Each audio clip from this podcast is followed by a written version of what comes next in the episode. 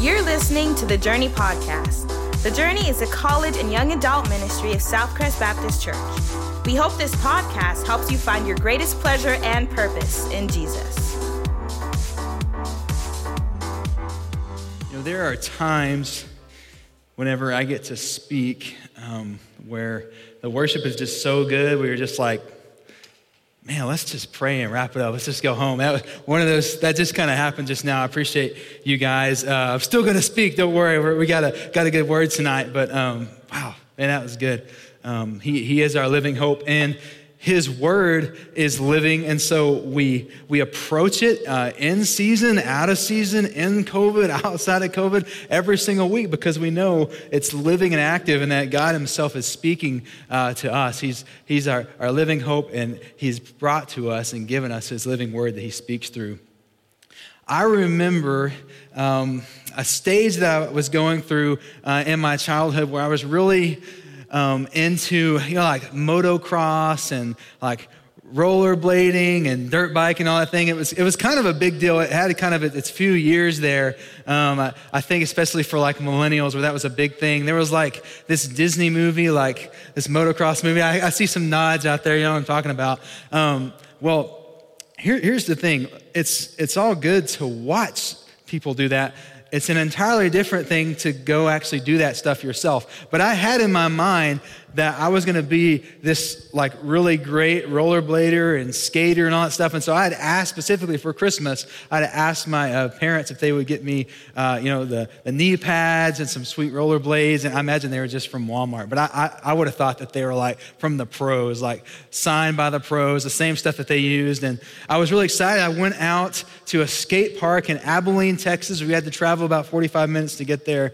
And I was envisioning myself, I don't even know what, what they're called, but kind of going into, what is it called? Like the, the bowl, like no, like a half pipe or something like that. Going into that and flying out and like, you know, doing a thumbs up in the air going by. And I just knew it was going to be awesome.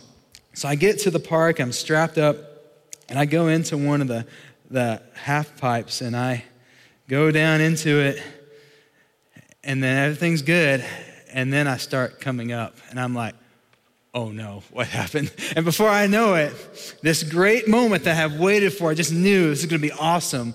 It ended as I was on my butt crying as all these older kids were looking at me, waiting their turn to, to jump in to this half-pipe little skate park area. And so in that moment, what I realized is the anticipation, the greatness that I, I really wanted to experience Uh, was in contrast with reality, that, that, that I'm not a skater, never really been built for it, honestly. Um, and it was just never going to happen. And so tonight, when I bring that up, I think a lot of us um, are in pursuit of greatness, whether we believe it or not.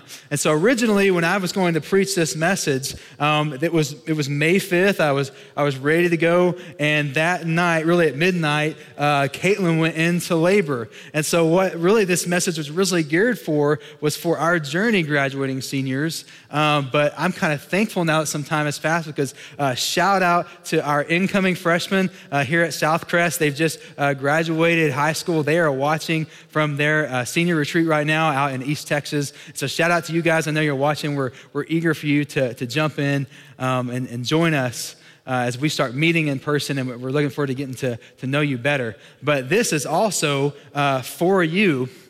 But in, in general, I think for everyone, this idea of, of wanting to experience a great life, wanting to, at the end of your life, I think it's fair, right, that we would say, I, I would like on my gravestone to, for something to be like, man, she, she really she really knew what it was to experience greatness. The hard thing is, is that for a lot of us, um, our definition of greatness uh, can be off, just like, Like mine, I thought the climax of my life as a little kid was was getting those rollerblades tightened up, and as soon as I was on my butt with my, you know, back looking to the sky, I knew like this ain't it. This is not where I'm going to find it. And so the real question that we need to ask tonight, I think, um, just to make sure that that we're we're in line with God's word, is we need to ask ourselves, in the eyes of Jesus, what does it look like to be truly great? Like when. If God could just make it so clear and just say, this is what it means to be great. What, what does that look like? And I think we're going to get that answer tonight. And I'm going to go backwards just for a second. I believe every single person, because we're created in the image of God, is wired to want to taste and see greatness. That's every single person, believer or non-believer. We want to be great. We want to taste and see it. And God has put that in our hearts so that hopefully we might we might pursue that greatness and find, hey, it's only in Him. Now, check this out. As believers, the Holy Spirit of God is dwelling in us. And so this isn't a New Age type teaching. This is actually Christianity. Greatness, because the Holy Spirit is in us, greatness is actually within us. And as, as Brandon touched on last week, as we're going through the fruit of the Spirit, by the way, we're going back to love, which is the first one this week. We know that it's the Holy Spirit who empowers us to live this fruitful life. And so we don't white knuckle ourselves into love and peace and all that. It's something where we're praying and we're dependent upon the Holy Spirit to produce that in our lives. And so as believers, which is going to be most of us watching tonight, I have a word for non-believers as well, but we know that greatness is not only something that we desire and want, but we actually have access to the greatness. The Holy Spirit is present in us. So I'm looking forward to seeing Jesus' answer for us tonight. We're going to be in Matthew chapter twenty-two, verses thirty-four to forty. If you'd read that with me. It says this, "But when the Pharisees heard that he had silenced the Sadducees, they gathered together, and one of them, a lawyer, asked him a question to test him. 'Teacher, which is the great commandment in the law?' And he said to him, 'You shall love the Lord your God with all your heart, with all your soul, and with all your mind. This is the great and first commandment. And a second is like it. You shall love your neighbor as yourself. On these two commandments depend all the law and the prophets.'" So what's been happening here is religious leaders, the Sadducees and Pharisees, are kind of gathering up on Jesus, and they're basically asking him really hard questions, like questions of life, questions from their worldview, from the law, the Torah, that are kind of derived as history goes on, and maybe questions that are not certainly objectively clear. They're hard to answer, and they're just pelting Jesus with these questions, and they're kind of hoping for that guiding moment, you know, when he's just like, I don't know, but they're never getting it. Jesus is continuing to answer these questions, and one of the questions that they pose right here in this passage, I would basically sum up of like, hey, what is what is the greatest thing we could spend our lives doing? What's what's the greatest commandment? Like if, if you had to, this won't happen, but if all the other commandments could be removed and like one remained, what would it be? And he says, to love the Lord your God with all your heart, your soul, and your mind. So what, what is the key to true greatness? What is, in the eyes of Jesus, what does he say is truly great? First, he says, to love the Lord with all that you have. Where did I get that answer from? All that you have, he says, your heart, your soul, your mind. He's quoting from Deuteronomy chapter six, verse five there. And if you notice, for those of you that really want to nerd out, um, Deuteronomy six five includes strength, I believe. With, with all your strength, you're like, wow, did Jesus misquote the, the Old Testament? I would tell you no. Here's what's happening. We can um, bring in a guy who has a few more letters after his name than I do, such as like P, H, and D. You know, I have some after my name, but they're not P H D. And we could go into the difference between heart and mind and soul, and, and we could really exposit that, which I think there's a fruitful place for that. But here's what I think we're getting at. I think he's saying, God has made you as a multifaceted being. You have a mind, you have a heart, you have a soul, you have a spirit. And it's debatable how, if those are different, if the heart and, and the spirit are different or whatever that may be. But I think it's saying with all that God has made of you, with all that you're made up of, give him that. Love him with all that. And so you wouldn't love God with your mind, right? Like, oh, I love to study theology. I have like this thick book that I read every night. And then come into worship here with your hands in your pocket and just like, yeah, this is cool. Like that's no, you love him in spirit and truth with it, with the mind and with the heart. And so this is what he's getting at. Love God with all that you are. I think for some of us, I kind of touched on it, um, we kind of want to be like, yeah, like I love God, but it's kind of like a kind of like a low-key love. Like, man, I'm just cool with Jesus. You know, like I like I'm good. I don't I don't try to front it too much. I don't try to be too aggressive. You know what I'd say to that? If God has created us in his image, he's recall, he's called us and created us to reflect his image, to reflect his love. Is God low-key about his love? No. Could you, How bad would it have been? Jesus is carrying his cross and he decides to be low-key with love. Guys, we're we're in trouble. He ain't getting on that cross with low-key love. And so that's what I would say. We are designed, empowered by the Holy Spirit, to reflect God's love, to give him all that we have. Jesus obeyed this perfectly. He loved his Father in heaven, submitted to it, obeyed him with all that he had, even giving his, yes, he did die for us, but ultimately he died for God's glory. He laid it all down for us. And so one, I'm encouraged that objection to when we feel kind of lackadaisical, when we feel kind of lukewarm, is God kind of calls us to an all-in love for him. We're in his word, we're, we're seeking him in prayer. We're, we're coming again very soon and officially and legally in person to worship together with our other brothers and sisters. Jesus is truly becoming our greatest pleasure and purpose.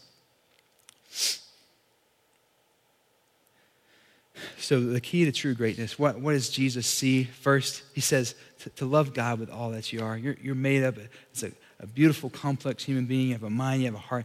Give me all of that, he says. Give me all of that. Let's go back and read that there's definitely more. In verse thirty-nine, Jesus says this. He said, there is a second like it. So a second command kind of wrapped up in the greatest commandment. He says this, you shall love your neighbor as yourself. On these two commandments depend all the law and the prophets. So apparently what Jesus has just said, to love God and love people, if you were to kind of just do that, he said, that could summarize all the law. You look at, at the law, you look through Genesis, Exodus, Leviticus, Numbers, and Deuteronomy, specifically like Leviticus, Deuteronomy, you kind of kind of look at those laws and focus in, and it kind of is summed up to love God and love people. All these laws and, and things were kind of invented because what? There was a contrast between that. They were supposed to be loving God and they weren't. They were supposed to be loving people and they weren't. So these things came up and Jesus said, this is what all of these depend on. This is, this is the climax of it. And so let's go backwards. You shall love your neighbor as yourself. So what is What is greatness in the eyes of Jesus? One, it's first to love God with all that you are. And I think what he's saying here is that we love others fiercely. And why do, why do I say fiercely? You know what? I love myself. You love yourself. More than I love myself, I'm just joking. Wait, am I allowed to say that? You think about your own hunger more than anybody else in the world. You think about your own needs more than anybody else. You think about your own wants and your aspirations. You care more about your feelings being hurt than anybody else. You care more about there being injustice or lack of respect given to you than anyone else in this whole world. And look, I'm not saying that's necessarily a bad thing. I think Jesus knows. He's like, this, they're going to make so much sense. If they think, how do I love myself? And then they grasp that and they say, that's how I'm supposed to love others. That's the idea. And so what it looks like is that we begin caring, for example, about others' hunger as much as we care about our hunger. We begin caring about others' feelings and emotions and how they may perceive our words and our actions as much as we would hope they would care about that for us.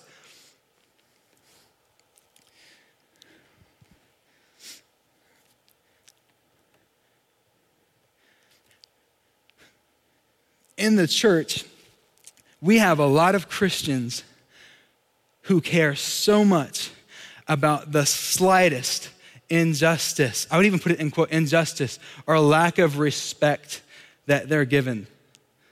When Christians aren't praised by the world, when it's there's just a little bit of opposition, we throw our hands up and like cry injustice. But when men like George Floyd are killed unjustly, we do not commonly, especially here in the Bible Belt, throw our hands up and cry and wail and weep with those who weep.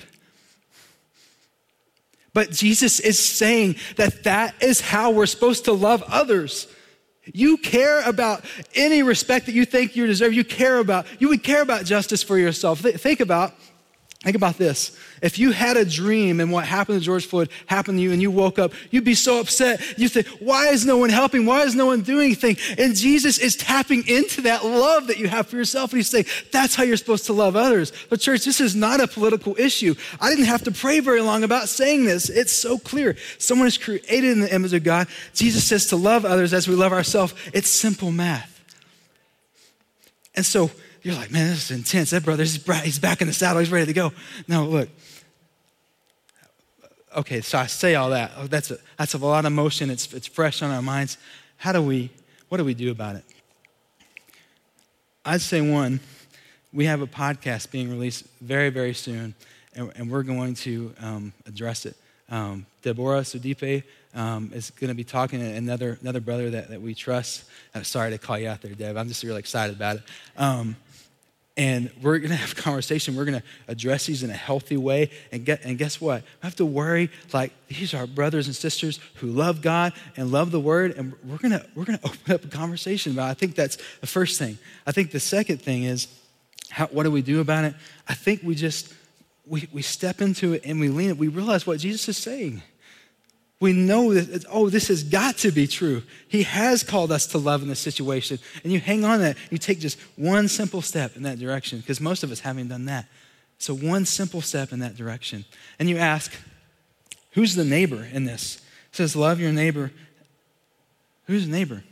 I think it's the people that are in your social circle from eight a.m. to five p.m. Who do you interact with? Your your barista, your own family. A lot of us have been around our own family. People in your, when you go back to class, people in your classes, people in your workplace, for those of you working, um, from eight to five p.m., eight, you know, a full day, from when you wake up, from when you go to bed. Who are you interacting with? That's your neighbor. Some of you, yes, physical neighbors. Bless them, show them the love of Christ. Problems like, I mean, that's called a problem. Injustices, like what happened with George Floyd, and so many similar things, are because a lot of people aren't loving their neighbor as themselves. They don't identify that. There's, there's all kinds of injustice around the world. But that's an example for us tonight. And a lot of you, if, if you're really listening and tuned in, you're like me, and that can be overwhelming, right? Wow, that's a that's a big need. Zach and I were just talking about, like, man, what is what is even a practical first step? Where do we do that? And I go back to, to talking about your neighbor. Start there. Who are you interacting with every day, no matter what? You, it's almost like, not in a bad way, you have to interact with a certain amount of people every day. Even if you're super introverted or extroverted, wherever you fall on that, start there and ask, am I loving those people as myself? Man, if the church just did that, I And uh, hang on tight. That's going to be, we're going to see the kingdom move. And so in, in twenty twenty, what, how do we pursue true greatness? In the eyes of Jesus, what is he saying? He's great. He's saying to love God with all that you have and to love others fiercely. He says, you know how that you want to be loved so badly in every single way? Love others in that same way.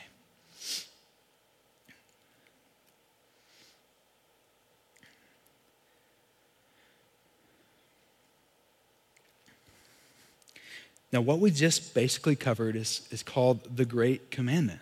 They're asking Jesus, what's the greatest thing that we can do? Now, there's something also very beautiful in the Gospel of Matthew that is labeled great. And I believe that when we obey the Great Commandment, when we love God with all that we are, when we love others fiercely, I believe that the Great Commission is sort of a logical conclusion and application of that teaching. Let's go into it. The Great Commission, Matthew chapter twenty-eight. Flip over to it. Verse nineteen, Jesus says this, nineteen and twenty.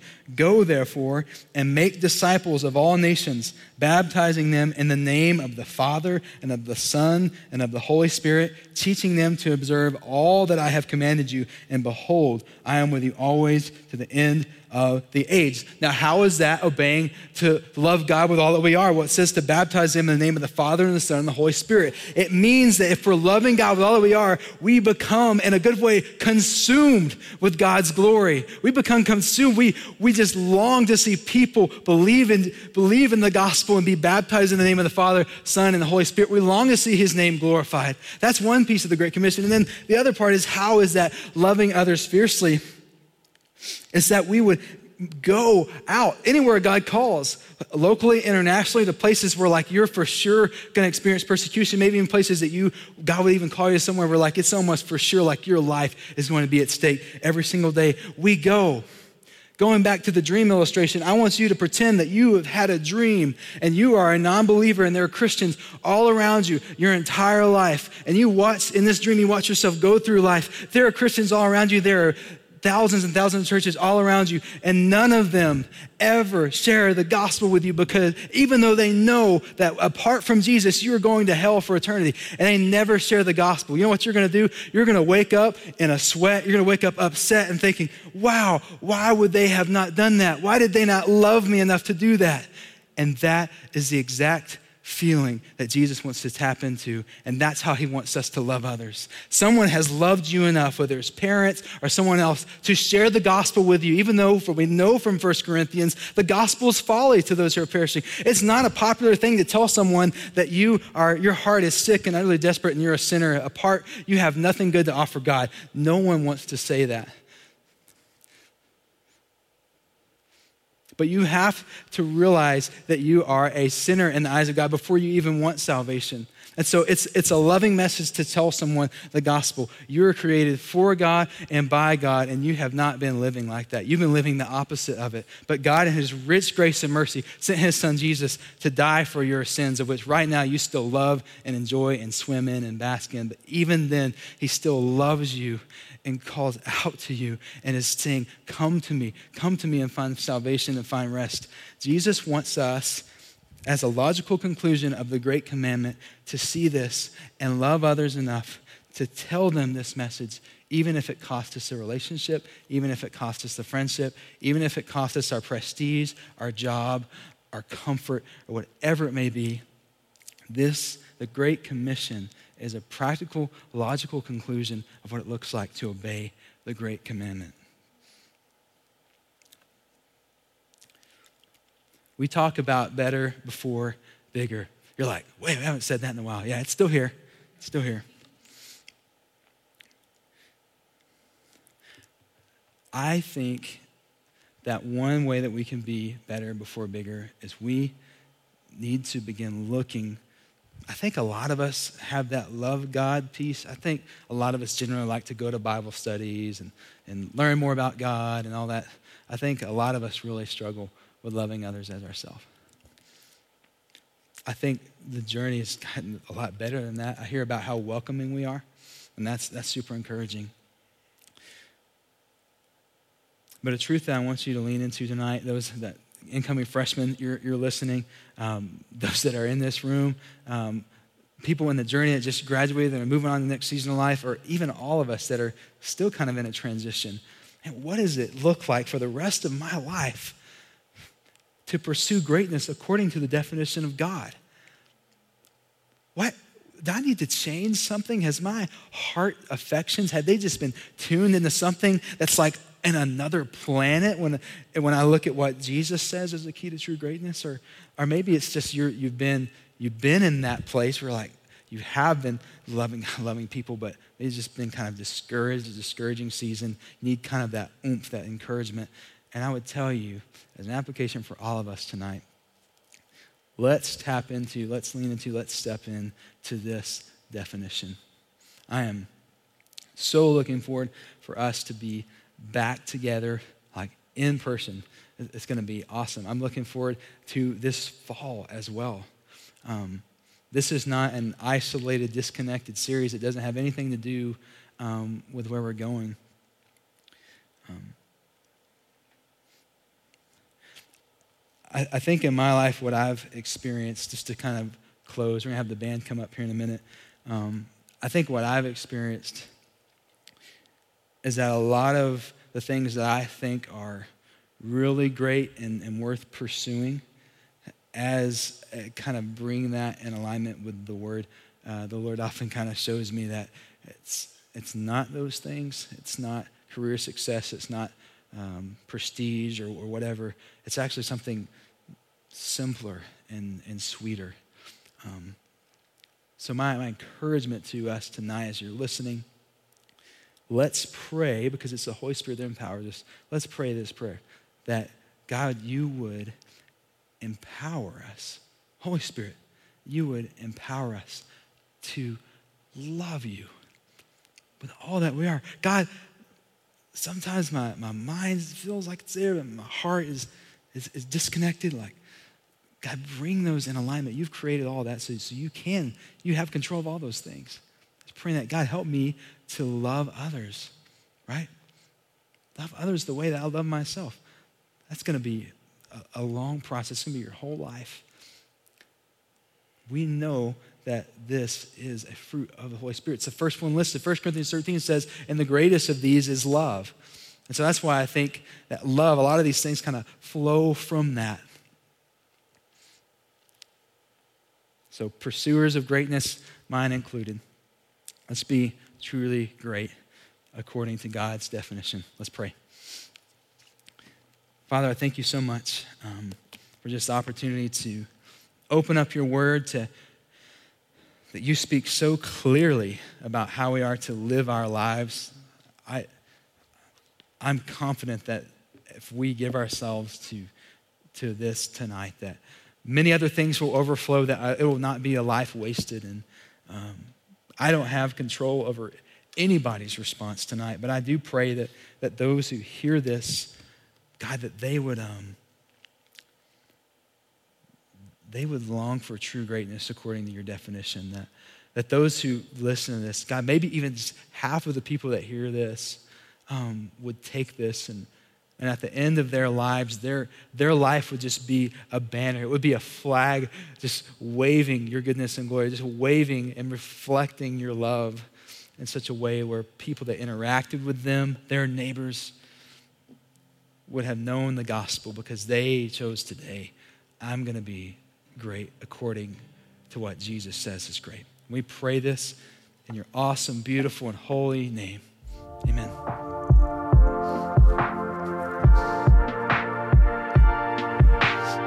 Thanks for listening to the Journey Podcast. You can learn more about the Journey by checking us out on Instagram or Facebook. Just search for at the Journey L B K.